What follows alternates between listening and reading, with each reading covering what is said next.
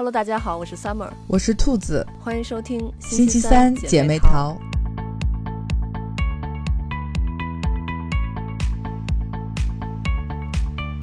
今天是我们播客非常特别的一期，我们第一次串台啦，然后我们请来了一位男主播。先请我们的 Joey 哥跟大家打个招呼。啊，大家好，星期三姐妹淘的听友，你们好，我是豆瓣酱的主播宙哥，很开心第一次串台来到了贵节目，贵宝藏节目，欢迎欢迎欢迎欢 迎，因为这是第二次录，对，前面有一些小故障，技术故障，对对对，因为我我技术问题。好的呢，那我就再给大家讲一遍我们是怎么勾搭上的。哦，事情是这样的，我有一天刷到了在香港的朋友锤锤的朋友圈，然后他正好是去呃周一哥那录了一期，然后我当时很惊喜，没有想到朋友圈就是也也有人在就是关注播客这个方面，然后我就去听了这一期。然后我就关注了周一个他们的这个豆瓣酱，然后又按图索骥找到了他们的微博，然后在刷微博的时候，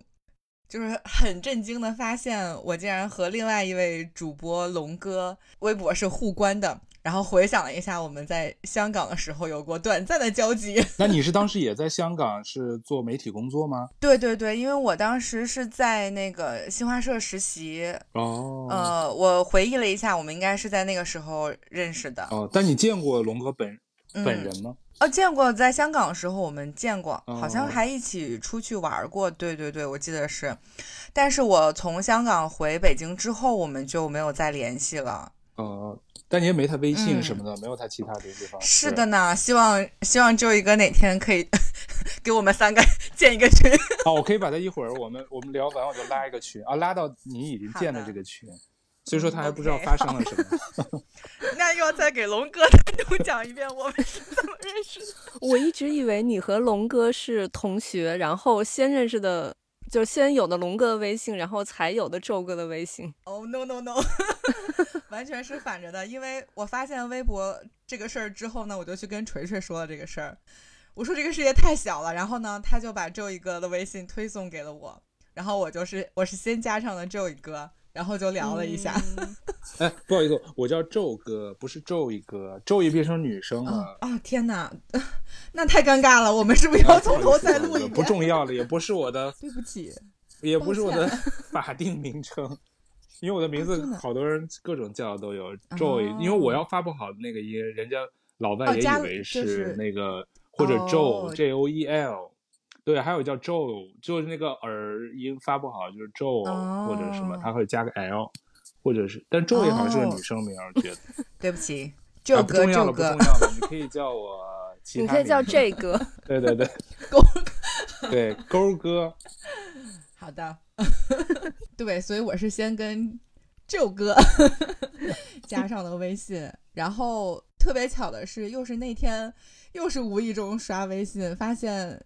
舅哥竟然回北京了，对对对，对我一说，我马上就问他说，是不是有时间我们可以一起录一期？于是就有了今天的这一期串台。很荣幸，很荣幸，因为我我其实人生中第一次，我今天不是之前跟你说，我说我的处子秀就献给了 星期三姐妹淘，因为我从来没串过台，我知道别人经常有串台什么的，然后因为时差，平时我也很难找到跟我这个时间很很容易搭上的，因为我这还有一个时区嘛。所以就有的时候也就懒了，我就没有去找。所以我也挺高兴，你邀请我来你们这儿，在我离开北京前的最后一一天，来你们这儿聊聊天儿。嗯，所以我觉得也是很有缘分的，就是机缘巧合，我们就是这样串上了。对对对，感谢媒体。因为是媒体的这这这这一个机缘吧，前媒体人、现媒体人是呢。对，因为我一直听你们节目的 opening 说这是一个跨越了八个时期的节目，然后我就在想，哎，那加上我的话，是不是就跨越了？更多的时区，后来我一想不对，我在你们这个时区的中间，其实所以也是跨越了八个时区。对我那我我还真不知道咱们跨多少，因为我跟亚我跟中国跨八个时区嘛，跟新西兰我不知道再加上多少。我们是东十二时区，那我跟你其实差六个时区。对，因为我就是在北京的这个时区和那个加拿大你们那边那个时区的中间这个位置。哦，这样。你们两个刚才说这一段的时候，我突然有一种做地理试卷第一题的感觉。这是得分题。而且我们这边就是还会有夏令时，你们那边是是冬令时是不是？对，我们也分冬令时、夏令时。嗯，因为我们这边就是南半球嘛，跟北半球这边气候是反的，所以我们呃正常应该是跟北京差四个小时，然后夏天的时候是差五个小时。哦，那我们因为我在加拿大，加拿大又分很多时区，嗯，但我那个时区跟国内夏天像现在夏夏令时差十四个小时，晚十四个小时。冬天的话就晚十五个小时，就比较丑，就是大家白黑白是颠倒的。我的白天就是国内的晚上，白天不懂夜的黑。对对对。哎，那你这次回北京倒时差会觉得有困难吗？没有，我每次回国我有自己一套独家秘籍，我从来不倒时差。快分享一下。我就是我遵循的原则，我不管是回国还是去其他国家玩有时差的，我就是。原则就是遵循本地人的作息，嗯，只是就是能容忍稍微早一点点睡和早一点点起就 OK 了。所以像我这次回国，我一般回国到家，比如说晚上七八点钟，我可能简单吃点我们家做的什么进门饺子、出门面，然后简单吃一点，我可能十点十一点就上床。嗯，可能那你睡得着吗？睡得着，因为其实坐飞机一般要十几个小时、二十几小时。像我这次回国，比原来更折腾嘛。嗯，我大概可能三十多个小时都在路上，所以其实有点累。这么久，快四十个小时。天呐。对对对，因为我原来，因为我在我的地方原来早期的时候是有海航直飞的，直飞北京，但是也要十四个小时吧。但现在海航没了以后，再加上这个现在的航班还没有恢复正常，所以说。国门已经打开了，但是它的航班中美航线或者中加航线还没有很正常，所以我是没有办法在温哥华转机直飞北京的。哦，所以我是在美国，我这次现在美国，在我从我那卡村飞到飞到了丹佛，嗯，其实就往中间飞了，其实越飞越远，我就从丹佛飞回旧金山，飞到西海岸了。天哪，天哪！从旧金山再从旧金山飞到香港。再从香港飞回北京，你从香港中转回北京。哎，那你去香港有没有跟龙哥见面？木有，因为我就在机场转机待了几个小时嘛，我就没出机场的。然后因为转机时间长，主要是中转的时间，比如说中间有好几个十个小时、七个小时中转，所以就时间很长，很熬人。呃，但这样就避开了要在某个城市中转要过夜的这种更更更差的选择。所以这样的话，中整个飞行飞行时间可能还好，加起来，但是加中转可能我快快两天。嗯，所以回来以后稍微有点累，结果在飞机上睡得蛮多的，但是我回家还是十一点多就睡了，早上可能六点多就起了，然后就就正常，晚上还是十点，可能一般我会忍到十，如果八九点困，我一般也会看书或者干点别的，就忍到十点半左右上床，这样还是自然醒来，可能就六点多就会醒，比我正常起床会早点。但我觉得这样可能两三天就就就正常了，因为白天干别的事儿嘛，也不会睡觉。嗯，所以我一般从加拿大回北京或者每次回国，我都是基本上不用特别倒时差，我就是顺应的这个时间的 flow，我就就倒过来了。嗯，这个还挺好的。对我今年九月份回国，我要试试这个方法。哎，你也终于要回来了？对对对，因为我也是等到这个国门开了，而且。北京和奥克兰之间的这个直航恢复了之后才回来，因为之前也是这个，就是国航是有这个奥克兰到北京的直航嘛，嗯，但是也是因为疫情的时候就停了，所以要是我之前回国的话，疫情期间回国只能是在上海转，然后也不是很方便，所以我就是因为我要带孩子嘛，所以就。就是我想要等这种直航，然后刚好今年五月份直航开了，我就马上订了机票，九月份回去。哦，太好了，那你这九月份回来也不错的季节。对对对，因为我就是等着对北京经久北京的秋天是最美的。对，而且国航的飞机还在首都机场。嗯，对，所以就离咱们因为大兴机场真的太远了。我这次就是大兴 机场回来的，好远啊！真的吗？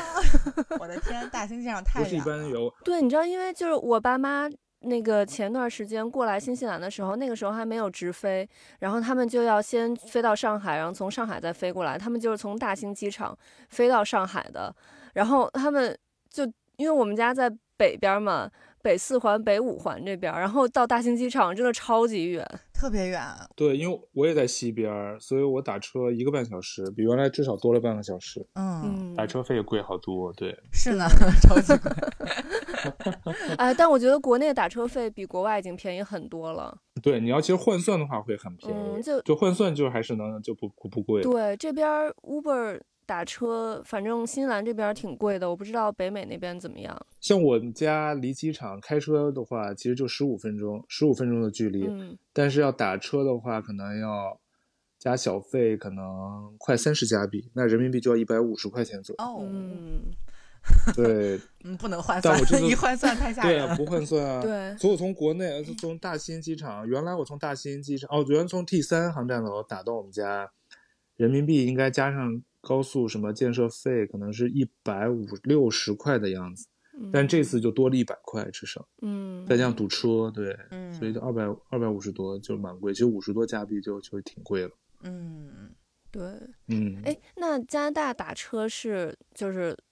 随处都可以打到吗？因为新西兰这边是你要打电话，如果打那种传统的出租车，你要打电话叫车才可以。就是街上是你很难在街上打到出租车的，因为这边就是地广人稀嘛。嗯，然后现在大家比较多用的是 Uber，就你嗯用那个手机 app，、然后直接叫车就好了。加拿大，反正我那个城市就是传，像你说的打电话，你是提前预约传统出租车 cab 什么的，嗯。呃，或者是那些酒店啊，市中心有些地方路段会有一些出租车在那儿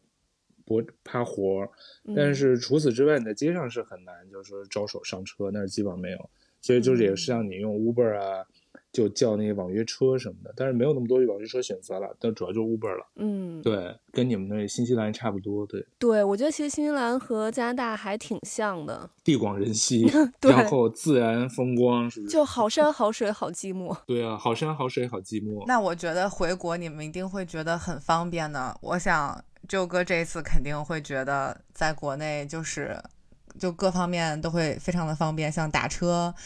那简直手机 APP 随便一叫就可以叫到了。然后像那个手机支付，因为现在在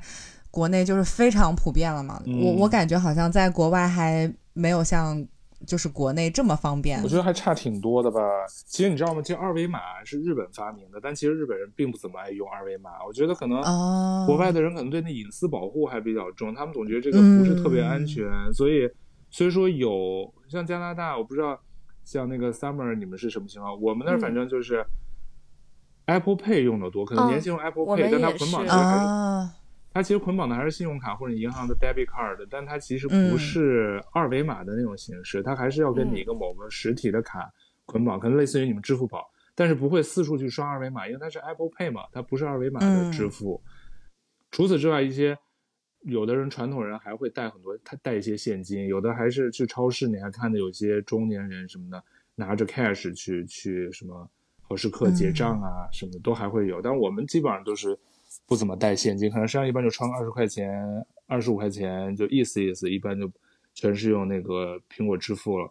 嗯。但像国内刚才周易说的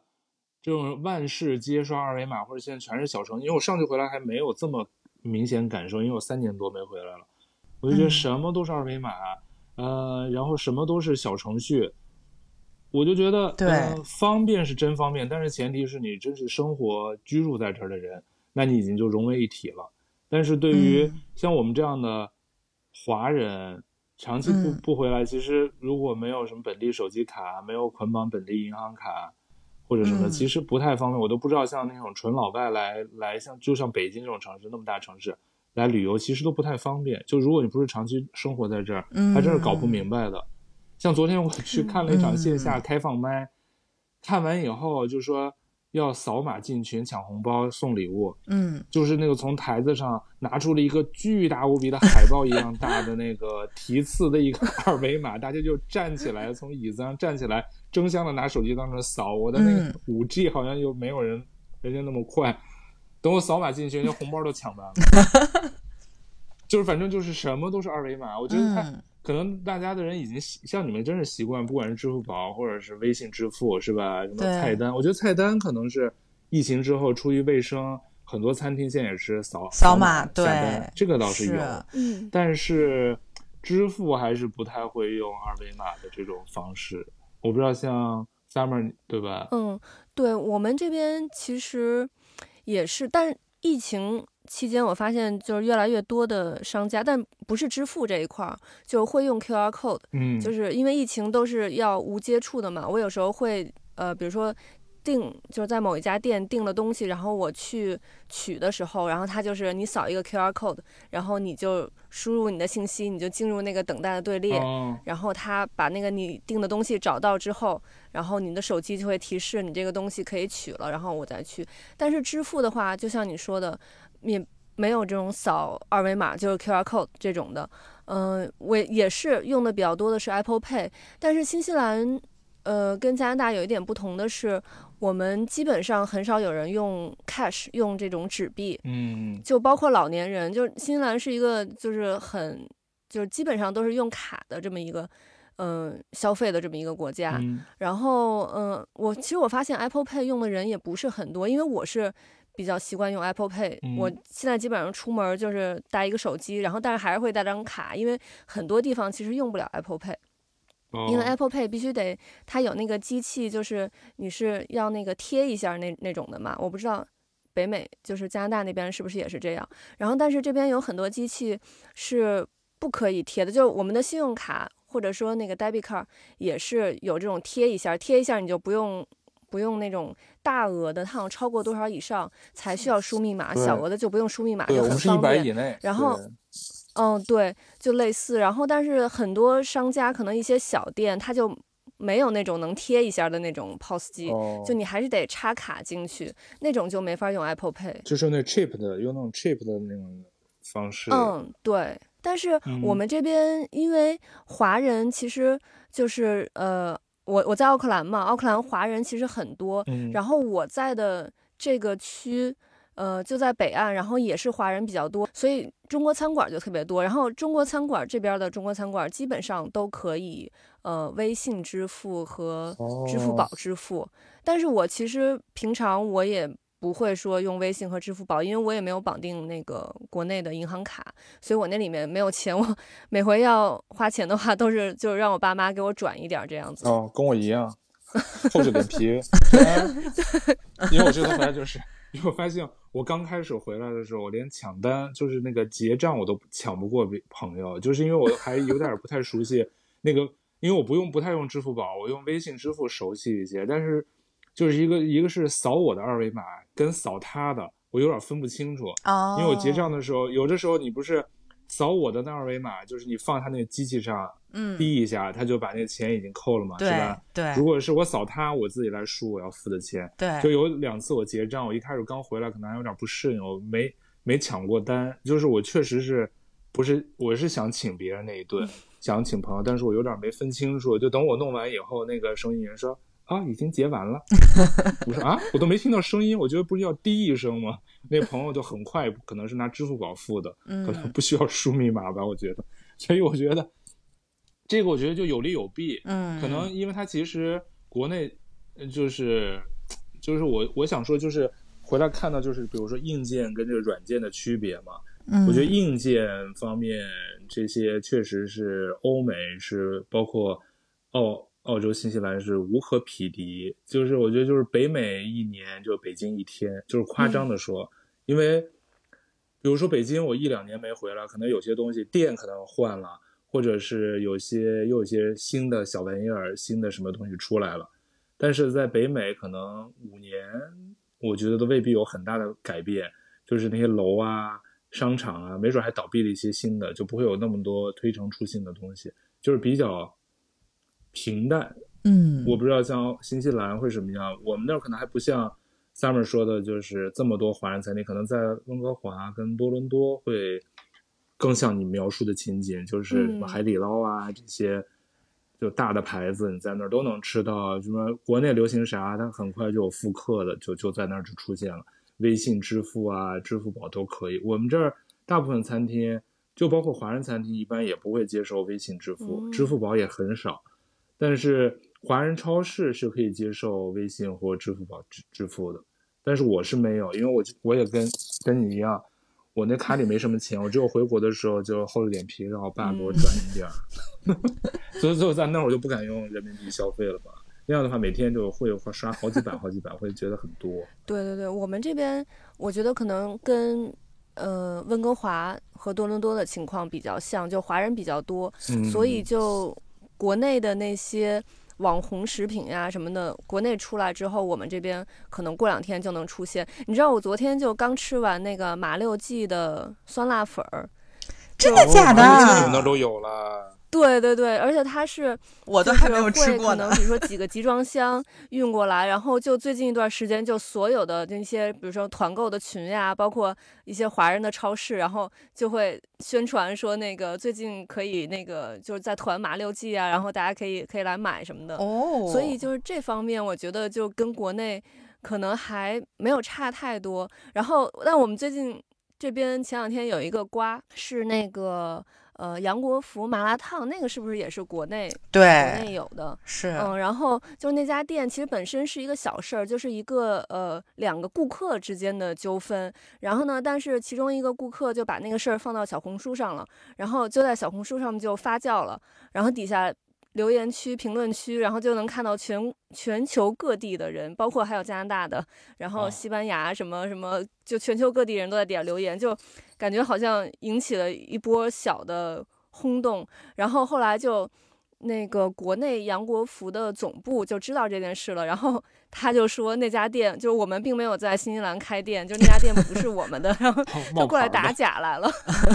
对。那这么说你们还不错哎，你们的选择其实比我们那儿多。我们那儿其实中餐就是不是特别多，乏善可陈。有一些出了一些新的，但是还是可能受那个广东啊、香港移民早期的，就是那种、那种多点多。还有就是韩国烧腊那种的，对港式茶餐厅啊或者丁桑这种。还有就是韩国人也蛮多，所以韩国餐厅也挺多的。就亚洲的话，还有很多中国人开的日料店。嗯，对，其实我刚来这边的时候也差不多这样。然后就是这几年，突然一下多了很多华人餐厅，因为呃，新西兰是没有，就是每一个城市是没有一个中国城这样的地方。因为我知道北美其实很多城市都有中国城，但新西兰没有，就是华人很好的融入了这个。就因为新西兰本身就是一个移民国家，所以就全球。各个种族的人，各个国家的人都有来，所以就它不会说太分成，就是呃 China Town 或者是 K Town 什么之类的这种哦。但是就最近，呃，尤其我们这边嘛，华人比较多，然后就有一块儿就全都是华人的餐馆，然后那一块儿我记得他好像起了一个名字叫，就类似于什么呃华人会还是什么之类的，那么会就是汇聚的会，不是那个。不是不是那个商会的那个会，然后就那么一个地方，然后就全都是华人的那个餐馆，然后还开了什么一期、二期、三期。但是我发现，就是洋人他们也很喜欢华人的这个东西。我前两天是嗯，我女儿过生日，然后我买就在华人的蛋糕店买了一个蛋糕嘛。我不知道北美是不是这样，我们这边洋人的那个甜品都特别的甜，就是甜到齁的那种。对对对。然后我就是。对，然后我就请那个我女儿的同学什么的来，然后他们同学家长就吃到那个华人蛋糕店做的蛋糕，说这是他这辈子吃过最好吃的蛋糕，就因为华人做的就没有洋人那么甜嘛。然后他就就是有几个洋人的家长，然后都会问我说这家蛋糕店。就名字和地址让我发给他们，他们说他们就是下次也要从这家蛋糕店订。而且我觉得华人好多现在就是自己家在那做，不知道你是不是就是那种通过微信，他就是自己在那做糕点。对，就是这次疫情就是越来越多的，就很多可能以前有店的，然后还把自己的店关了，然后改到自己家里，然后微信这么销售这样子。对吧？对，而且因为我上次也是一个朋友，他过生日。但是我是看他在 ins 上发的那个照片儿，就是一个特别创意的那种蛋糕，我觉得好像老卖店应该嗯对 没有 对，就咱们这边尤其像便宜对嗯对，反正我们这边是大概一百多纽币这样子，纽币和人民币应该是呃五六百人民币吧。一个八寸的蛋糕，那那确实也不便宜。你这我不知道那个国内现在买个生日蛋糕多少钱？就是那种创意。反正没有这么贵。对，我觉得你这也不哦，有创意。你说是翻糖的吗？呃，就是不是不呃，我买的不是翻糖，但基本上翻糖，不管翻糖还是奶油蛋糕，都是哦。还有一个，因为我买的那个它是奶油蛋糕，但它可以做成就是造型，就我买那个是 Elsa 的嘛，啊，冰哦雪奇缘的那个，然后嗯，对，然后它那个上面就会插那个就是 Elsa 的那种玩偶啊什么之类的。明白。然后对，然后它其他是奶油，因为嗯，翻糖就洋人很多蛋糕也会做翻糖，但是翻糖就不好吃。然后对不好华人这边就嗯是口感又好，然后呃就是外外形也很好，嗯，嗯价格可能会比洋人的稍微贵一点，但洋人那个真的就是没有造型可言。你好有钱呀、一百一百多纽币，我觉得好像听上去纽币跟加币应该差不多，是不是对人民币都一比五左右呢？四呃四点多，我们现在就是呃、哦在我们一直在四和五中间徘徊。哦哦，那就比加币稍微低一点点，低一个嗯 percent 吧。那你那也得七十多加币呢，哦，好贵好贵，我吃不起。没有办法，有了孩子之后，就是在孩子身上就会投入很多钱。哇，真是，你应该自己学，下次明年给你孩子自己做，然后再去给其他孩子做，挣外快。不，你知道我就是因为疫情，不是呃，我们这边封城了几次嘛，然后就封城期间是连餐馆都不能开门的那种，所以我就有在自己在家做，就我做家常菜是 OK 的，但是如果要做一些不那么家常的东西，我有试过，后来我发现还不如在外面买，就是你你在哦家里会买一堆你平常不用的材料，然后做出来味道和和那个色相也不如外面买的那么好，然后就觉得虽然可能会便宜那么一点点，但是还是不如在外面吃的好。哦，术业有专攻，所以做饭就很辛苦了，就就不要再摄入烘焙业了。对，就让专业的人做专业的事儿。对对对，也是。那你们可以就是在回国的这段时间吃好喝好。我其实回来这次吃，我看什么，比如吃了火锅，也吃了，嗯因为北京我那朋友说现在流行吃顺德菜，要吃广东顺德菜，嗯，是的，是的，是吧？顺德菜，然后还吃了什么新晋网红叫小放牛，我不知道你知不知道，Joy 啊，没有吃过耶。说号称什么东西南北中哪儿的地方特色都能吃到，就比如你也能吃到新疆羊肉串儿、湖南的小炒肉，然后北京烤鸭，嗯，东北大拉皮儿，就是它它就没有一个真的吗？，对我都我现在就要打开大众点评你收藏一下。我那朋友说是从石家庄开的开始的，然后现在这两三个月说在北京很火，关键他真的吗？叫什么？我再我再搜一下。小放牛没有拿广告费哦小放，牛嗯，哦，行了，Summer，你回来的时候咱们俩就去。可以，可以。啊，我觉得它最有意思的是，我原来比如说海底捞，不是你可以女生可以弄个指甲呀，吃免费吃水果拼盘啊、小零食，他们家现在非常的卷。如果你有女儿，哎，对、你不是有女儿吗？你可以对带女儿，她可以编小辫儿，哦，是吗？然 后哦，我的天！然后安排上女生就是那个成人可以给你们做美发，真的假的？还有个 salon，哇对，塞他就在那做头发。哎，我给你们，我可以在我们这个小群里，我给你们发张照片，你们可以看一下，正在给两个女士做头发，就不是说给你什么烫波，反正就给你打理，至少就是属于打理的标准。男生好像不能说给你理发，但是女生都在那儿做头，非常的神奇。让我想起来，我给你发张照片。对你让我想起就某个某个明星的那个绯闻，说去做头去了，然后实际上并不是去做头。我们这个也是说去做头了，实际上是去吃饭。去吃饭，对，你们看我给你发的照片。哦，我看到了，我的天，还还有镜子，还有还有操作台，对啊，帮你做头发。你知道看到这个，我想起来哦我我儿子的同学，就前两天剃了一个特别 fancy 的那种那种发型，就是在头头发上刻，就是你知道拿那个剃刀刻刻出东西来，刻出图嗯案那种的嘛。然后我就问他在哪儿做的，然后他就跟我说那个剪头发的地方特别特别好，他那个镜子上面还会播动画片儿什么的，那个是一个洋人家长跟我说的。然后我回头就跟我华人的那个朋友说，就这边的华人朋友，然后我就说特别特别好。然后因为他是孩子出生了几年之后过来的，然后他就跟我说，国内早都这样了，国内就是给小孩儿剃头，还有那种小孩能坐在那种小汽车那种那种里头，然后那个还会放音乐什么的。这么高级，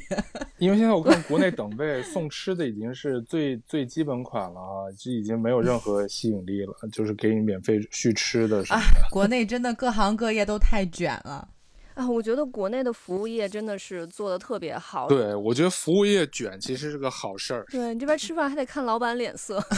而且还得给小费。这个服务成这样也不用给小费哦。新西兰有一点好，就不用给小费。哦，新西兰、澳洲都不需要给了吗？已经跟欧洲看齐了。对，反正新西兰不用给。然后，但是就是你去有一些就是比较 fancy、比较 posh 的那种那种餐厅去吃，他会在就是因为这边我。不是，就都不用那个 cash 吗？就你刷卡结账的时候，它那个刷卡机上面，它会让你选要不要给小费，然后你可以选给或者不给。它等于类似那种服务费了，就其实国内其实有些好餐厅可能也会收这样的那种服务费，嗯，但是大部分都不需要嘛。对吧？嗯，比较高档的会，大部分都不用。嗯，不过我那个之前在，因为我八年没有回国了嘛，然后我就中间有一段时间特别想吃国内的菜，就那个时候这边还没有开很多的华人餐馆，然后我就看很多国内那种探店的博主，还有那种美食纪录片儿，然后我就会列一个清单，就我要去哪些哪些店。说我回国的时候，其实我本来是疫情。之前那那一年想回国，结果因为疫情就没回国嘛。然后我现在就不知道回国我那个清单上的那些餐厅还能剩几家了。你可以看看，还是是不是都倒闭了，还剩几家？对，因为我这次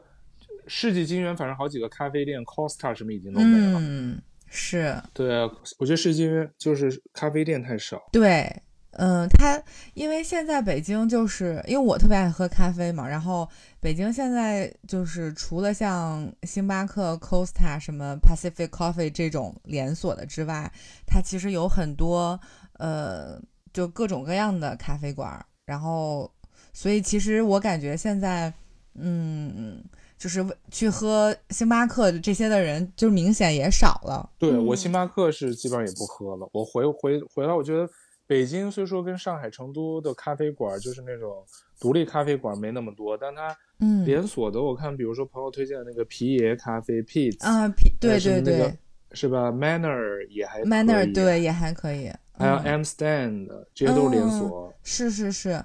呃，其实其实独立的也还挺多的，就但肯但是肯定跟上海是没有办法比，嗯，但是就是在胡同里边，嗯，有还还是有还不错的。咖啡店，嗯，可能在东边多一些，北京东边多一些。哎，北京好吃的就嗯，就东边多一些。我记得之前听兔子说，就我们新西兰这边的那个连锁咖啡店 Mojo，好像在北京也有，是吧？有，就在中关村。然后我有一阵儿很喜欢，然后还办了一张卡，嗯。然后但是后来疫情了，然后他们就是有也有也有停业一段时间，所以。呃没呃没有没有关，但我就有有也有很久没有去了。嗯，因为新西兰这边的咖啡，就是新西兰和澳洲好像咖啡的文化特别的，呃，怎么说发达吧？就我们这边咖啡馆特别的多，就在我们这边，星巴克是最难喝的咖啡。对我现在也是，现在在国内也差不多。对，就就没有人会去，就基本上没有人会去星巴克。就大家就就只是就本地的一个小咖啡馆，就是那种独立的，或者是说，呃，我们这边就是有几家大的连锁的新西兰本地连锁的这种，大家都会去那边，没有人会去星巴克喝咖啡。对，因为我觉得星巴克品控现在做的不行，我也基本上不喝，就偶尔在商场里没有，但是现在都是喝一些本地的，像那个 Summer 说的，我也是就喝一些本地的小牌子啊什么的。其实它其实不比星巴克。贵多少？星巴星巴克性价比不高，我觉得。对，是。我也都很久没喝了。对。我刚才听你们聊，然后就是在聊那个支付方式，然后我就回想了一下。嗯，我用过一段时间的 Apple Pay，但不是刷卡，是嗯，北京坐那个公交、地铁那个一卡通。然后 有一段时间就是还没有像现在，呃，用支付宝直接用二维码就可以刷了。然后有一阵儿是。嗯，推行不带实体的卡，然后苹果呢是可以把那个呃一卡通就是绑定在你的 Apple Pay 里面，嗯，然后你坐公交和地铁，然后就是手机贴一下就可以刷了。所以我用过一段时间的那个一卡通的，就是是用一 Apple Pay 的方式去坐公交和地铁，然后后来现在就很方便了。现在只要打开支付宝，然后就就是，而且因为在国内，它每一个城市，呃，也不能我我应该是可以每一个吧，反正我去过的城市，现在就是只要有支付宝，嗯，就在当地坐地铁都很方便，就不用买票了。哦，对。然后像支付宝的话，是我应该是一八年回香港的时候，然后看到，嗯，支付宝专门在香港开了一个，就是支付宝。呃，Hong Kong，然后他像我去屈臣氏的时候，他是用香港支付宝，会有一个那一阵儿可能是为了推行支付宝，然后他会单独有一个用支付宝香港结账的那么一个通道。嗯，我我当时觉得还挺有意思的，然后就是没有想到支付宝也也在就是往呃香港推，然后。嗯，微信我记得有一阵儿我在香港的时候是有看到在港铁里面，嗯，贴了那个 WeChat 的那个广告，可能那一阵儿也是想，呃，推行，就是想推广那个微信嘛。嗯嗯，你刚才这么说，我还想问一下，就国内，但其实现在大家也不怎么刷卡，都是用微信或支付宝支付，是不是？就我其实我想问的是，国内刷卡大家就是。是要插到插卡机里头那种，还是贴一下？因为我就前几年看到，呃，这边有一个那种，呃，那种梗图，就是在新西兰待久了之后，然后回国有哪些不适应的，嗯，那个事情。其中一个就是在我们这边就刷卡就都是那种贴一下嘛，然后就说一回国，然后就贴贴贴，然后 没反应，因为就是。不用贴了，他现在就是就是刚才这哥说的都是二维码，就是比如你的微信里面，你点那个收付款是会出现一个你的二维码，嗯，然后然后它是商家有一个机器，像一个探照灯一样，然后你就往上一贴，它会扫你的二维码，然后你的钱就被收走了，或者是他有一个二维码，然后你用微信或者支付宝扫一扫他的二维码，然后你支付，对，所以就是。我真的已经很多年没有去，就是就是，反正没有，就我不会带钱包，然后我也很极少数的要去银行取钱，所以我其实已经有有几张银行卡已经不太记得我的密码了。你只记得你支付密码了？对，所以就是我最近正好因为我的那个身份证快要到期了，然后。就银行很，就银行会提醒我要去更新我的这个信息，然后像我有几个就是那些卡都不怎么用的银行，我真的是已经就是想不起来我的密码，就没有办法在 A P P 上操作，就我必须得带着身份证 去柜台才能操作。对啊，确实是捆绑的太紧了，而且那个，嗯，就像 Summer 说，我们就跟两个农，就两个土老帽似的，在问怎么付钱。对，就。进城 回北京就是进城对，因为现在国内就是呃小商小贩，就是你可能在路边假设碰到了小商小贩，然后他可能推着车，比如说卖那个盆花的那种，然后他旁边就会摆一个二维码，然后你只要 扫它直接支付就可以，都不用都不用给现金了。现在就是已经。就到这种程度，现在是万物对万物皆刷二维码，万物皆可扫。对，因为现在公交车，北京上次回来没没有，我还是用普通的那个 IC 卡嘛，嗯，一般都是是吧？支付宝，支付宝什么扫码成功，就是它那有一个人工的声音，你们可能不坐公交都不知道，我老坐公交，就是支付宝有支付宝的声音，扫码成功，然后还有一个就是你们说的可能是跟类似于苹果。苹果支付一样，嗯，它就是扫的位置不一样，有的是扫手机的底部，有的扫扫手机的中部，而且我也不知道，反正它会报个幕，它会字哈，扫码成功，扫码成功，然后我就觉得还挺好，因为我没有，我们只有 IC 卡，他们就是用不同的，听说用不同的支付方式，嗯，哎呀，反正很很有趣，但是就但是适应性会很强，就是你会，我就知道为什么大家都愿意牺牲，比如自己的隐私啊。或者牺牲，因为其实你已经跟这个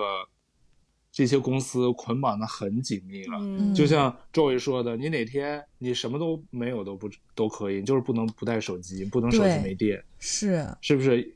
但是其实我之前跟朋友聊，我就说，其实你是在获取这个极度便利的前提下，你是是其实牺牲了很多你个人，让渡了你很多个人的权利，所谓我们说的权利，个人的隐私，或者是某一天他把这些，就因为你的数据已经完全就已经被这些大公司去掌握了嘛，嗯，然后因为昨天我就问朋友说，哎，我说为什么用支付宝多于用微信支付？因为我个人在回国的习惯是喜欢用。支付哦，用微信支付，我不太习惯用支付宝，因为也主要上没什么钱了。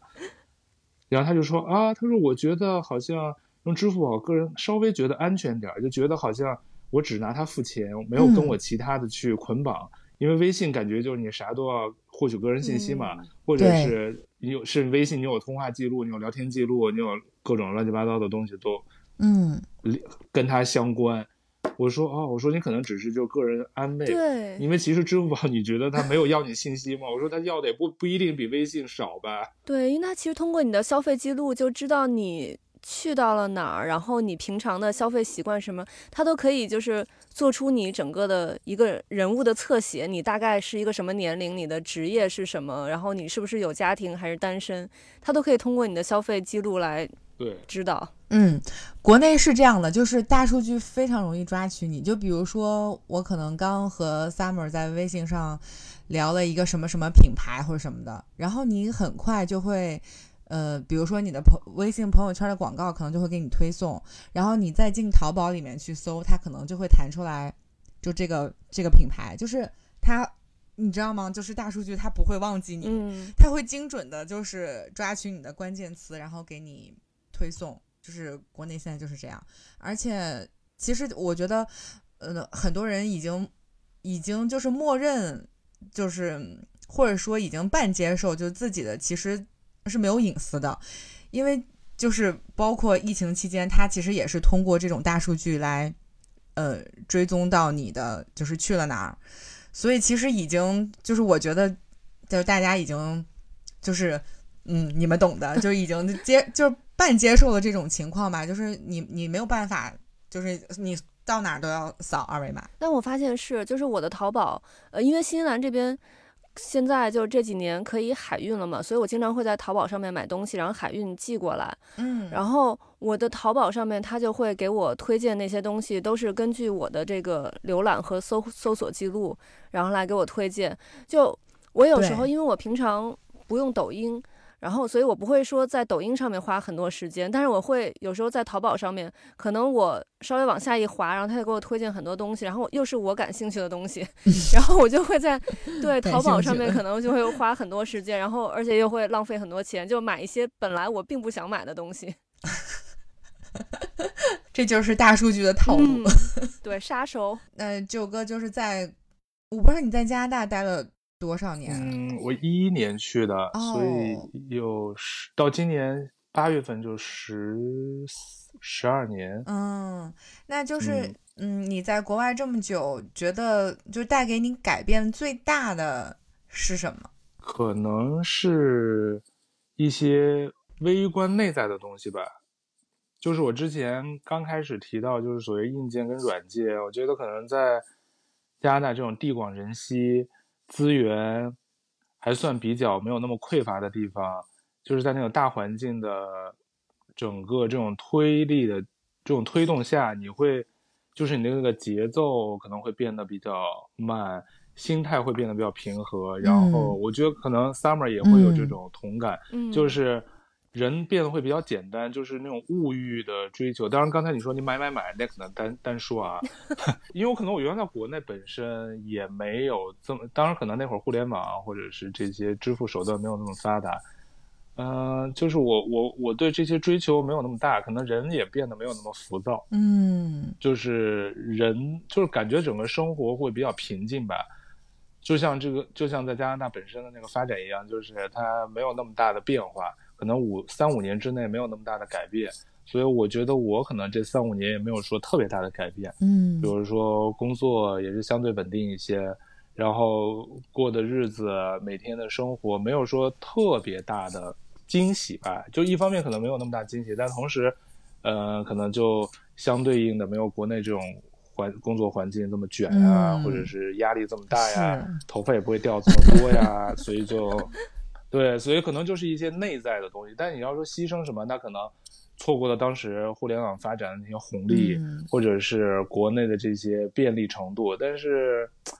就看你利跟弊，也也看你的年龄段儿。因为我现在年龄可能人到中年，我对 所谓的这些就是支付或者是买买外卖，可能对我的吸引力，就是我回来享受几周便捷度，我会挺开心的。嗯但是你说让我真的每天在这种地方吃这样的饭，我会不会？我也未必。我可能就住在北京，我也不会每天去点外卖，嗯可能我也会做做饭或者什么的。嗯所以可能给我带来吸引力，跟我在那边可能失去的一些东西比，可能我觉得跟年龄段儿或者心态吧，因为我我原来觉得我的心态就比较适合简单的生活，我不太会就是职场上的那种、嗯呃溜须拍马呀，或者是、嗯是吧，就是走那一挂的。嗯我原来在国内也不太擅长这些这种宫斗啊，或者是我就是很简单的生活，所以我可能。国外我不是说国外没有，但可能国外这方面整个大家段位比较低一些，呃，然后就感觉就是你就就可能更回归家庭，或者更回归你个人生活，嗯就所谓的工作生活这种平衡度，它可能确实是比较在这方面是做的比较好，嗯而且大部分公司都能做到，可能就是差不了太多。所以给我感觉就是啊，可能就是每天的生活过得平淡，然后有自己的一些想做的事儿。所以我为什么做播客，就是因为时间太闲了，所以好羡慕哦 做播客也是一个，也是某一种不是凡尔赛，但确实就是找点事儿做嘛。嗯就就也当时我做播客也是一个这个一个契机。公众号因为疫情以后就废掉了，就没再写了。嗯后来就又重新就搞这个，就是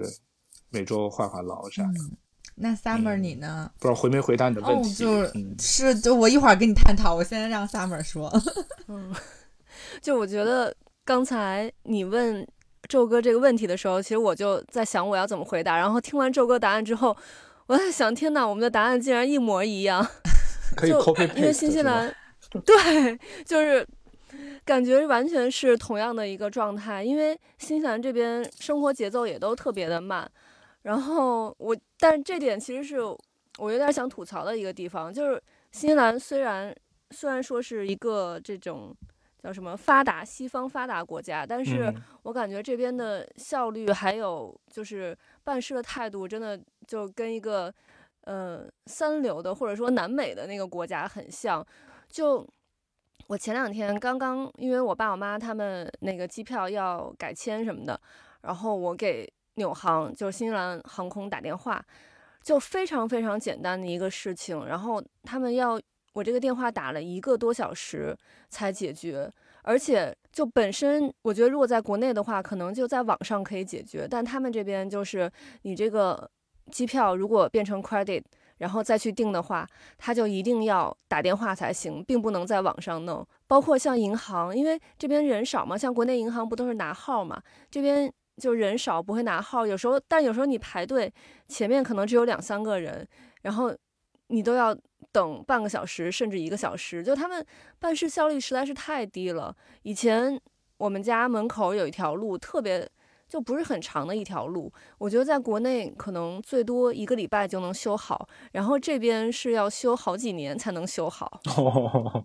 你说我就想起我我那卡村一条路叫 Green Line，嗯，是一条绿线。我觉得我去那个卡村，他们就说要修，现在我都待了十几年了，好像一直也迟迟，不知道是因为没钱还是是市议会好像一直也没批。我觉得可能各个因素，还有什么原住民反对啊，或者他咨询，反正迟迟到现在那条线都没起来。而且我不知道新西兰，因为加拿大就说有两个季节嘛，冬季跟建跟修路季。它除了冬天，然后稍微天暖和点，他们就在凿路，也不知道他们在修啥，不是弄管道就是啥，就弄的车就会路路况会更更差嘛。嗯，但是放到国内，哇，这就分分钟，我觉得就几个人对，几个晚上连夜就干完了，中国速度嘛。对，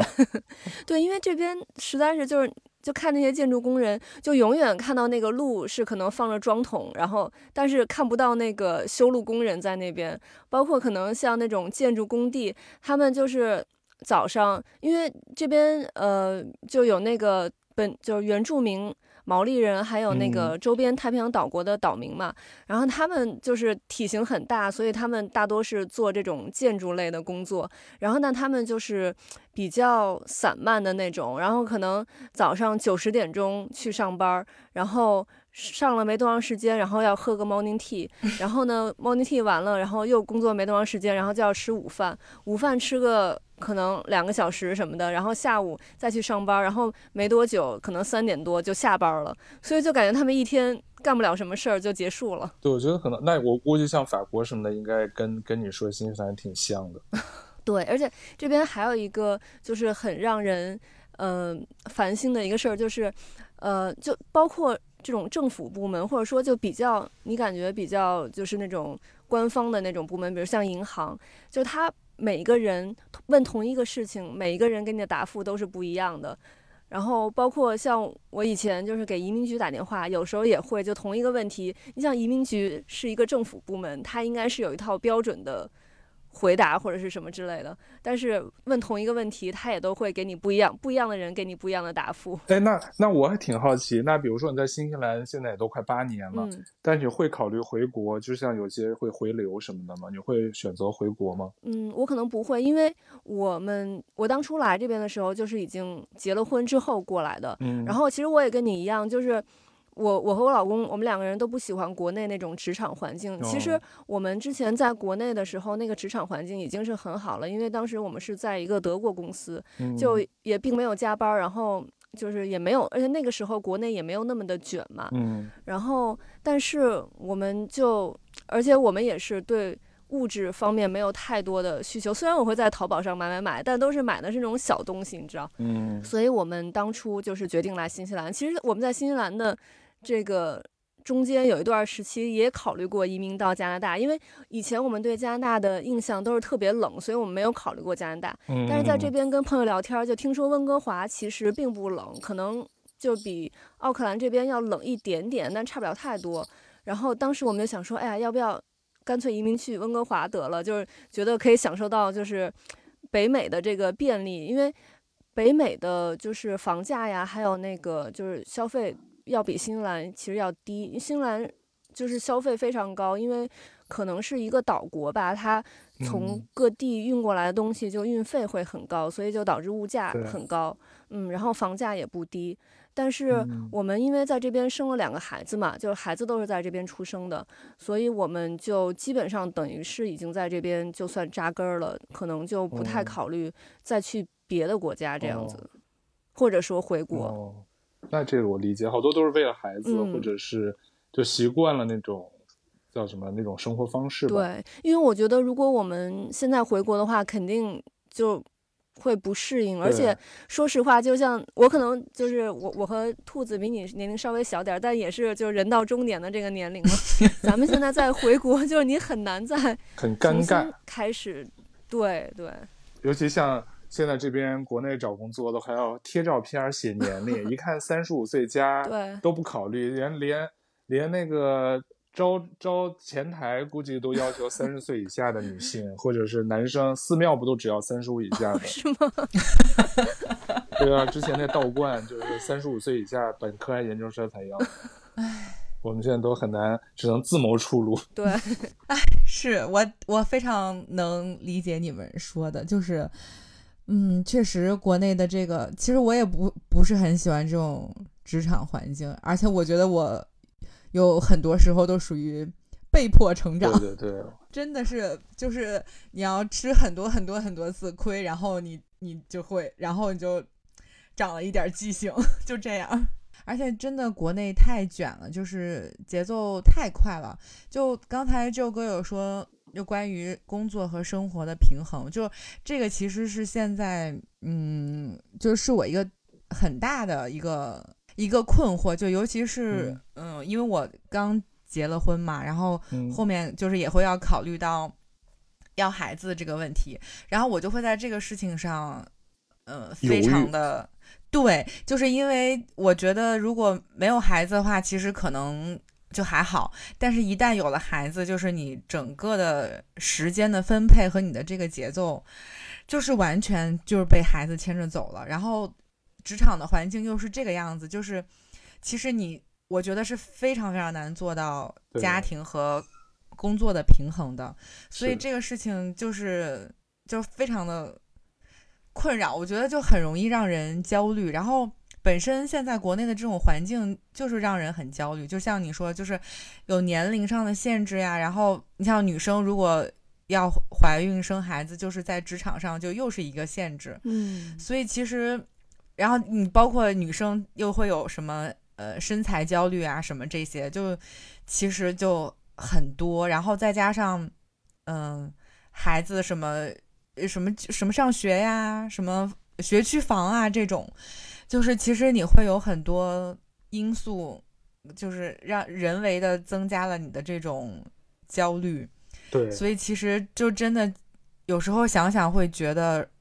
嗯，就是很很难去做决定。所以我非常能理解为什么国内现在年轻人不愿意结婚生孩子，就是我觉得真的是压力太大了，就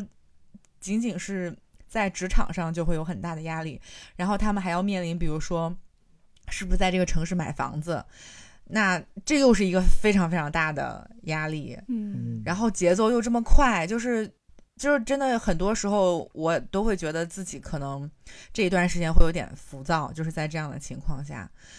所以去年我们两个人做了那个播客，然后我还觉得我去年就是嗯心态会好很多，因为因为我们去年主要是那个读书主题嘛，所以其实我我会觉得自己静下来很多，然后就相对来说会好一些。所以其实真的，我觉得就是平衡这个事儿就在国内很难。嗯，对，因为刚才听你说，其实就是从你说对女性其实也不太友好，就是从你怀孕的那一刻起，其实你的那个问题就你基本上就要牺牲掉你自己。因为我这个回我也见了一些同学朋友，很多有些都有孩子的，嗯 有几个都两个的，因为原来不是老网上老是说不婚不育保平安，我觉得反正在国内确实是有这种是有这种可能性，嗯因为尤其是女生，我觉得牺牲会很大。特别大，就是你不光是从怀孕、生产这些嗯生理上的不适，还有就是很多你养育子女，还有这个经济压力，嗯还有就是你是当全职妈妈还是当是吧？又边工作边照顾孩子，嗯还是要让老人介入？嗯，我觉得那整个一系列的问题，就是你都可以看到你这个未来十没年、错，二十年的样子。是的前提是你的经济有保障。对，因为你周围已经太多活生生的例子，就是你要是在趟这个浑水吗？还是说嗯享受二人世界，还是怎么着？我觉得放在谁身上，在国内，因为我觉得在国外，如果给 Summer 或者是在加拿大，可能有不同的答案，嗯。因为嗯。国外确实不管生一个两个，我觉得那个压力肯定就肯定带孩子会辛苦，因为我姐姐是生两个孩子，嗯，在也在国外，嗯。但是我觉得他们带就是也还是辛苦，要带他去上课啊，这个那个的，也要付出很多时间心血。嗯。但感觉那种心力是你能接受的，嗯，因为你从工作中或者从外在其他地方给你的压力，肯定会小于在国内这些大城市带来的这种焦虑感。嗯所以我我太同意，我就算没回国，现在这些像我们说的这些话题，其实已经不停的在被大家谈及，对，但好像又不一定能找到一个什么解决方案，反正就生或不生呗，是不是？但是不生也有不生的坏处，嗯生呢，反正好处肯定多。但我这次回来见了几个朋友，都跟我说，说周哥你这千万不要要孩子，说就跟养狗似的，你逗逗别人家小狗小猫挺好的，但是你自己再回家，你不知道那狗多招人烦，有的是 就虽说有点糙，但是那道理，因为他小的时候，他说或者。你看，你想领养也可以，就要从四五岁开始领养。说千万要度过前三年，那小孩生病什么什么，真是他就是完全没有自己的时间，而且每天会很紧张。但我跟你说，孩子从四五岁领养 也不行，你每年就是跟打怪一样，每年都有新的问题出现。没有出路了。对呀、我觉得那个 Summer 肯定有发言权。对，所以我就说，但是这是，所以这个到底是个什么？我觉得是嗯每个人身上可能有不同的答案嘛。但是确实光想想这个就焦虑，然后你再想想工作、职场，就是每天。因为其实我觉得我跟 Summer 分享这些在国外的人，或者是就算偶尔出过国的人，其实大概都能感受到，因为这些信息嗯。其实没有说很新鲜，也没有说什么很 update 的东西，但是确实在国外你生活久了，跟旅游，因为原来我很爱出去旅游，所以当时就觉得国外的那种稍微觉得简单一点的环境，可能比较适合我的性格。确实看性格，如果你真是个社牛，你就天天要见各种人，要去结交新朋友，有可能国外不太适合你。就是，但是如果你喜欢，就是有自己的生活圈，或者有你自己的事爱好去做，所以我觉得有的时候可能国外也有。适合每个人，我觉得反正脚就跟鞋子跟脚的关系一样，就是有好的有不好。但是像我这种情况，就到中年确实有的时候没什么退路了。就是你再退到国内这种环境职场，除非你就可以躺平了，财务自由了，我觉得那有单说。否则的话，否则的话，就你肯定就是要权衡，是为自己为下一代，还是就有的时候我就把每次回国就当做一个怎么说？就是一个体验，我就说，哎，如果你就让我在这长期生活，我现在还能不能习惯？就是我所有特别喜欢挤地铁啊，坐公交车出门，我就觉得还是就融入在这城市的正常的节奏中，不是全靠打车嘛。嗯，我就说可以看看周围的人现在在手机上刷啥，或者他们在手机上在干嘛，或者你就看他们的神情，你就可以感受到他们的压力大不大。就是其实你是能就稍微解读出一些。嗯，就是这个城市的节奏吧，所以我是喜欢，就是通过坐公交去去去观察，或者是看大家的样子，所以我就可能这次回来，因为待了时间比往年都长，这次待了整整五周，就大概一个月，所以我回来就是便利的东西都特别好，但是就是软件上，因为像我，我不知道 Summer 有没有这种感觉，就是因为在国外还是我们的人少，所以就是可能礼让啊，就这些很简单的这些基本的这些事情。我觉得就在北京，就像我生活的大院儿都还做不到。比如昨天我跟朋友看完开放麦，我在东四就是要想过马路去地铁，我已经站在那个人行横道上，我就不太敢马上过，因为这块车不会礼让行人。大部分情况下，我回来碰到过几次，我在中关村碰到过有司机提前慢减速，就是招手让我过，我觉得还挺挺不好意思的，因为我确实没太碰到。肯定，当然如果有。有人怼我说：“我们现在就是你怼我，可能是刚好碰到都是不太好的司机，不太友好的司机。因为我昨天在东四，我记得特别清，我跟那朋友要过马路，我就让他不要着急，我说你最好看一下，让那个来的车看到我们，因为好多这边司机还会看刷手机什么的嘛。我说你就要让他看到我们，会分心。果真，我就站在那个人行横道刚出来一点点，快到马路中间的时候，我就看到那辆车。”可能很高的时速，他没有打算减速。我觉得他可能没有看到我，所以我就没往前，没敢往前走。幸亏没往前走，因为那个女司机，嗯，基本上没有减速。我看她就是打着手机，就从我们的前头就开过去，完全没有打算让我们的意思。嗯，是，我觉得是挺吓人的。因为其实，在是吧？因为我觉得在北京，哎，我就说不是说那种什么农村或者什么什么什么地方，也我在北京的大城市，我现在过马路都还要。就在人行横道上，行人优先权，我觉得这每个人在教驾校都学过的。而且我当时那朋友就说，说他开车的时候会礼让。对我也我也会礼让，因为我觉得，因为你没有不可能，大家都是不可能永远是司机，你永远不在车上不下来。那你当说，因为你有一天你也是行人，有一天你跟你的家人也是行人，嗯，你觉得你过马路就这样过，你觉得有保障吗？我是觉得，北京现在大家人手一两辆车。什么电动车也很发达，但我就说这个技术的发展，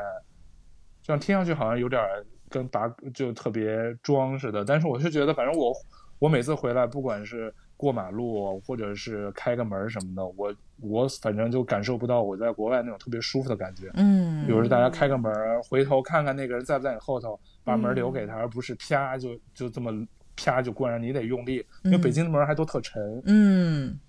是那个门有时候使劲推，对对对，是的，是吧？因为在，因为我在那边生活，就已经养成习惯，你推了门以后，下意识会回头看看后头有没有人跟着，有的话把门留着他，让他再接着摁上，不管男的女的在后头。但在这儿，这这，我觉得说的可能很小，可能我只是关注这些生活的细节，或者觉得这城市的文明程度是不是跟它的整个硬件发展相匹配？嗯，就是你的便利程度跟你的这个整体大家。但我觉得它肯定是在提高了，对，但是确实还是有一些时间才能到。我觉得它真有那一天到，就是跟欧美这些国家能够在人文这块儿都能匹配上，那我觉得这个城市真是很值得居住。就它其实气候真的比我们那边好很多，至少相对就是宜人宜居吧。我觉得主要你们那儿太冷了，嗯，对我们这真是太冷了。但是有的时候就是我我要生活在城市，我就要让渡很多我刚才说的这些，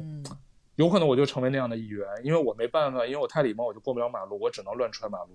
我只能，就是匆匆忙忙的那样，我可能就成为我不想成为的那个样子。嗯，所以有时候想的，但是这些你说对人重要吗？我觉得很多人可能觉得也不重要，可能挣钱更重要。但我是觉得，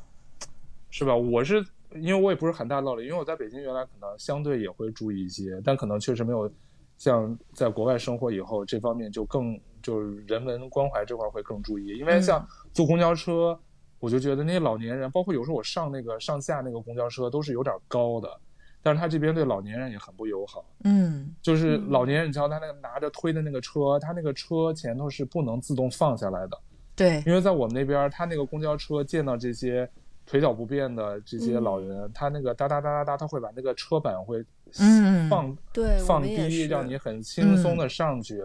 但这边其实完全做不到，这些公交车就是高高的，嗯，不管你是年轻人还是老人，其实我觉得是不太方便，嗯。但是一个城市的成进步程度，其实有时候就是在这些很小的细微的地方，慢慢你要观察它，什么时候关注到这些弱势群体吧，所谓我觉得才是我最想生活的时候，嗯。否则的话，可能因为我看我爸妈家腿脚不便以后，他真是很难去上。反正，但是他这个就是人为的这些很多细节，可能确实还得需要一些时间，慢慢慢慢的。因为中国人的这些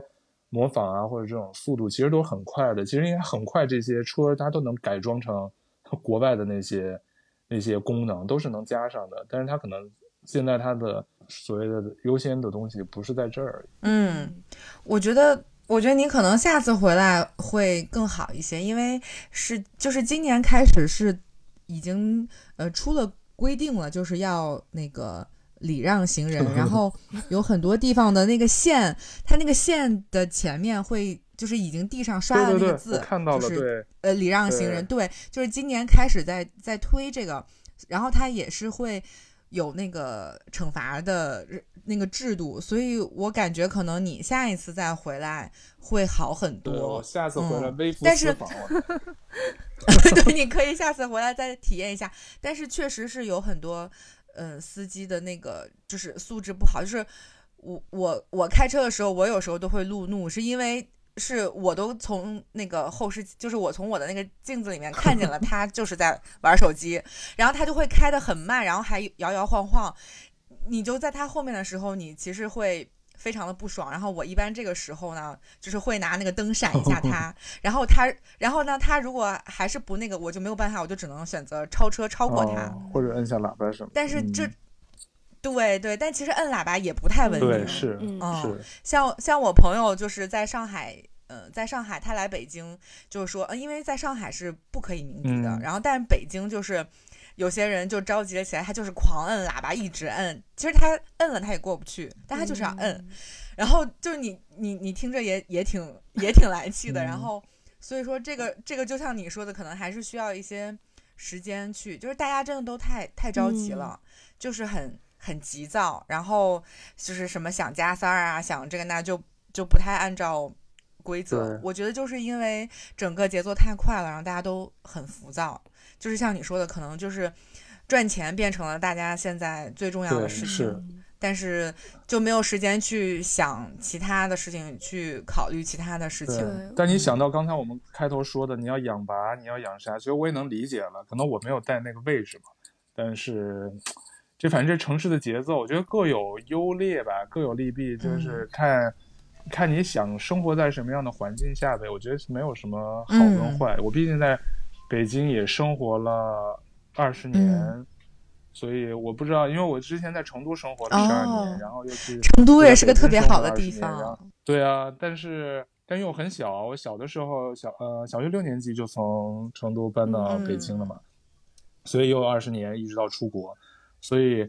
我现在在加拿大时间马上就超过我在四川的时间了，我就不知道最后下一个是最后是在哪个才是我的。待的时间最长的城市或者是是地方，我刚才说的可能我觉得有点儿怎么说？我其实因为今天你给我之前跟我说那题目时，候，我脑子就想到了这些话，但我觉得想这个吧，觉得讲这个有点有点不合时宜，就我也不知道为啥，就好像我觉得大家都在谈论一些更宏大的叙事，我讲这些我觉得就特别无聊，而且特别无趣，而且我觉得有点装逼，你知道吗？所以我就。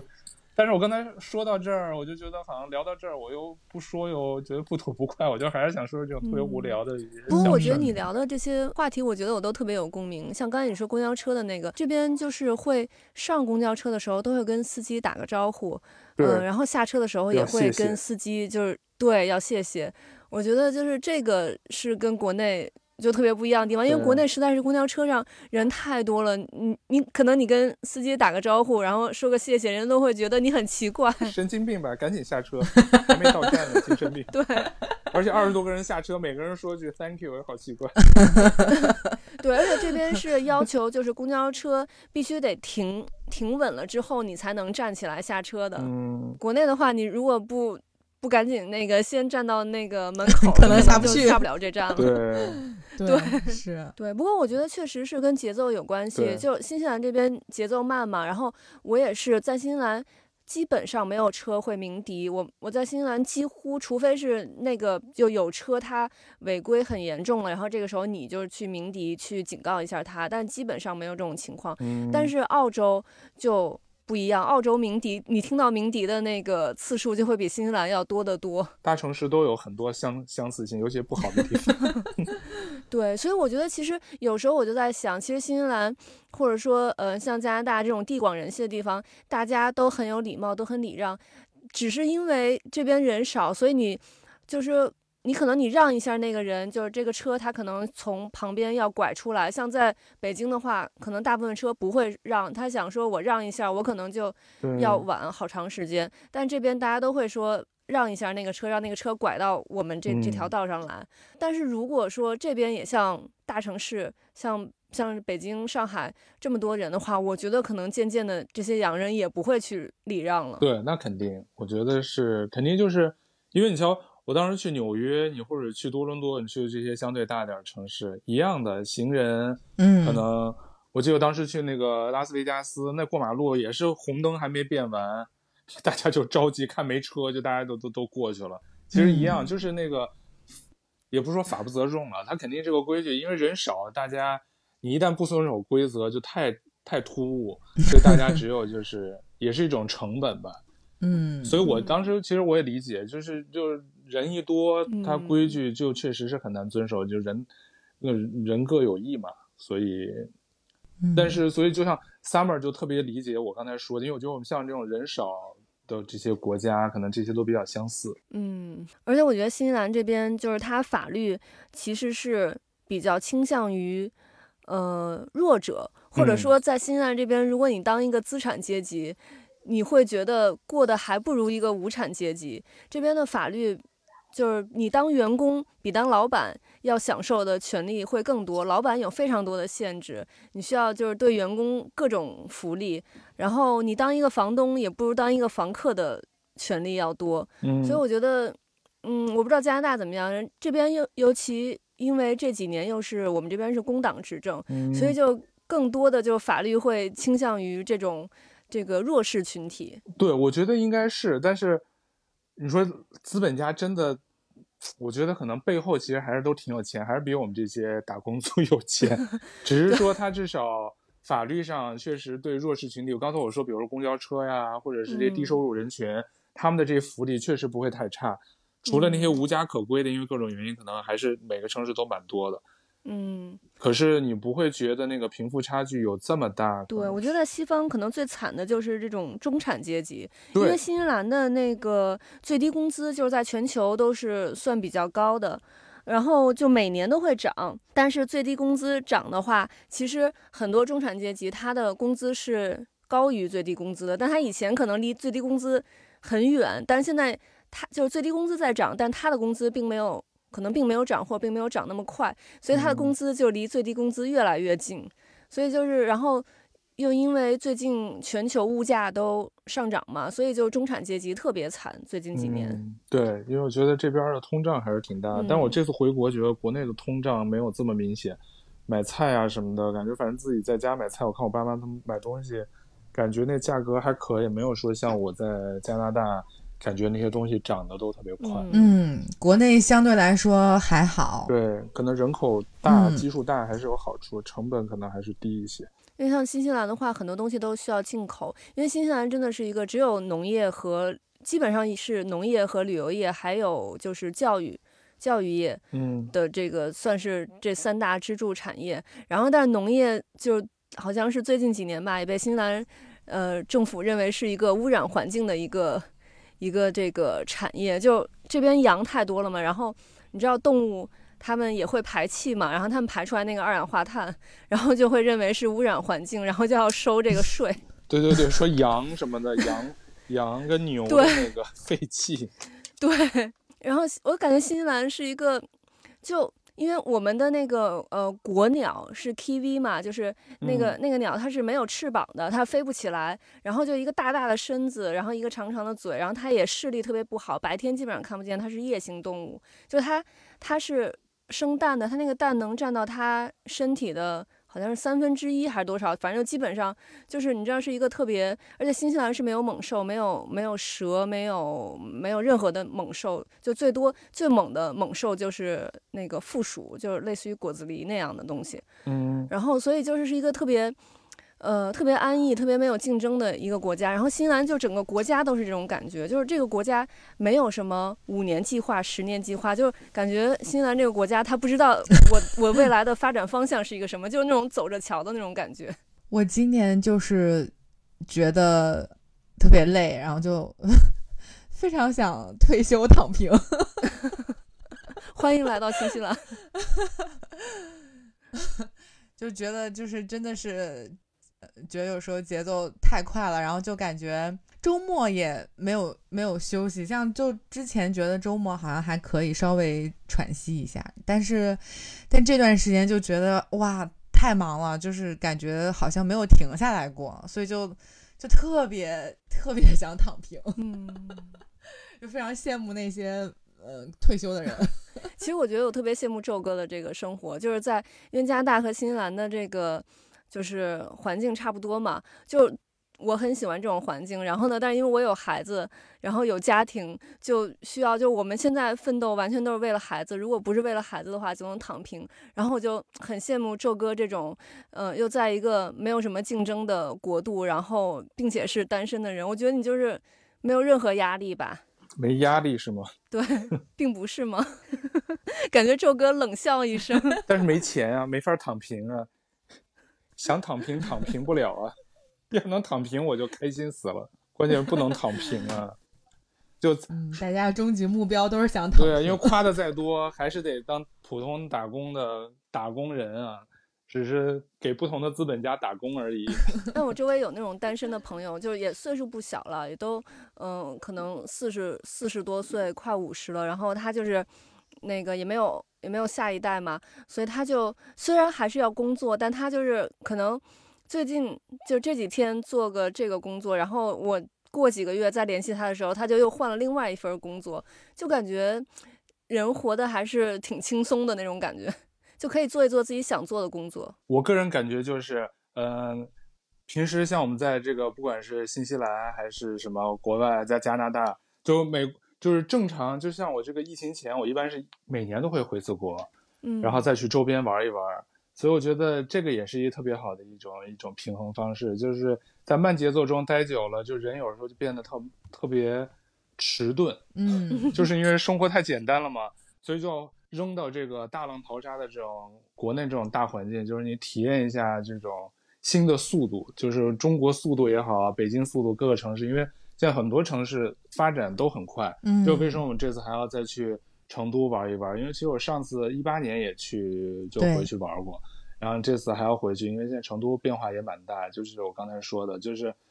你每过段时间不回国，很多城市又有很多新的餐厅、新的流行的元素，我觉得这也是保证，就是我们自己视野还是一直在更新迭代的这种状态下，因为我是觉得人不管年龄在增长，但是视野还有这个嗯思维，我觉得还是要保证。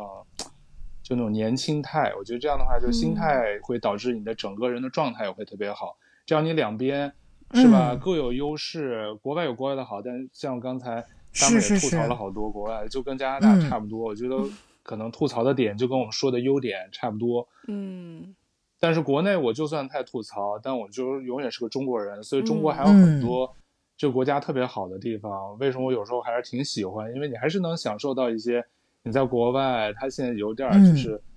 不太往前进了，因为它其实可能一些软件我们看不到的地方，它有有一些变化，但是作为在那生活的人，其实你是没有那么大体会的嘛。嗯所以这是为什么我想就是尽量每年还要跟国内的很多朋友、嗯同事、同学我都保持着还算比较紧密的联系，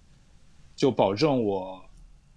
一直就是不会在思想上落伍。嗯。就说的好像，因为原来跟 Joy 差不多，因为原来做媒体出身，嗯。所以可能对于这种新闻啊，或者对于这种趋势的东西，所以说不是看这种媒体来得到，就是因为现在渠道很多，呃，通过跟人的交流，通过回来自己亲眼看一看、嗯走一走的那种感觉，我觉得还蛮重要。所以我也挺希望，对 Summer 也肯定秋天回来，我觉得你肯定有跟我一样的感受，没准儿嗯那时候我刚才吐槽的东西都有进步了呢，都没了，那 就更好了。嗯，其实，在国内也是一样的，就是也是希望说可以每年出去走一走，看一看，就是，就是走得多看得多，其实人也会变得更包容一些。就像你说的，觉得是视野会更开阔一些。嗯，所以也是希望我们今年都能到处走一走。对，我们都互相串，对就像串台一样，国家也能互相走一走、串一串，就更好了。是的对，可以。嗯我觉得我们都是爱旅游的人。对对，我们其实可以互相哈，以后去新西兰玩，也可以对来加拿大玩，对啊，好可以。对，就希望那个下一次有机会能跟龙哥也一起再录一期节目，咱们四个人一块儿找一个我第二天不用早起的时候。好好好，我们下次可以再约一个，这样就是完美的串台。就是这次我只是单单枪赴会，我也没什么准备，就是胡说八道了半天，也不知道符不符合柜台的调哦性。非常嗯，我们就是这个个调性。聊得非常开心。哦，那就行，哎，我也很开心对，谢谢周哥今天参加我们的节目，啊，也谢谢你们邀请我。有点商业互吹。官方商业互吹，祝我们都越办越好。对对对，祝我们节目都越办越红火，收听长虹。嗯，OK，那我们今天的节目就到这里了，我们下期再见，拜拜。拜拜。拜拜。